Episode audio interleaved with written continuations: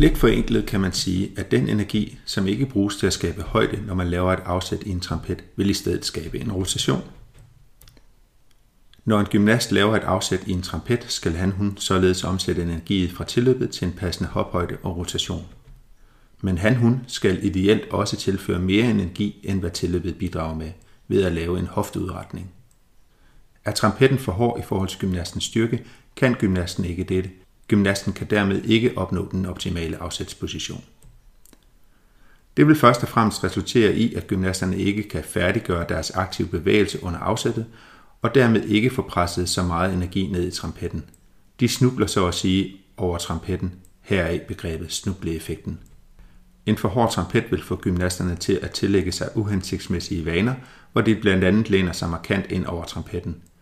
Det vil dels medføre, at gymnasten ikke kan få afsat lige så stor del af den kinetiske energi for tilløbet, og dels vil det medføre, at tyngdepunktet forskydes væsentligt i forhold til trampettens reaktive kraft, hvorfor gymnasten vil rotere mere, parentes, og ofte ukontrolleret, parentes slut, men til gengæld også springe lavere.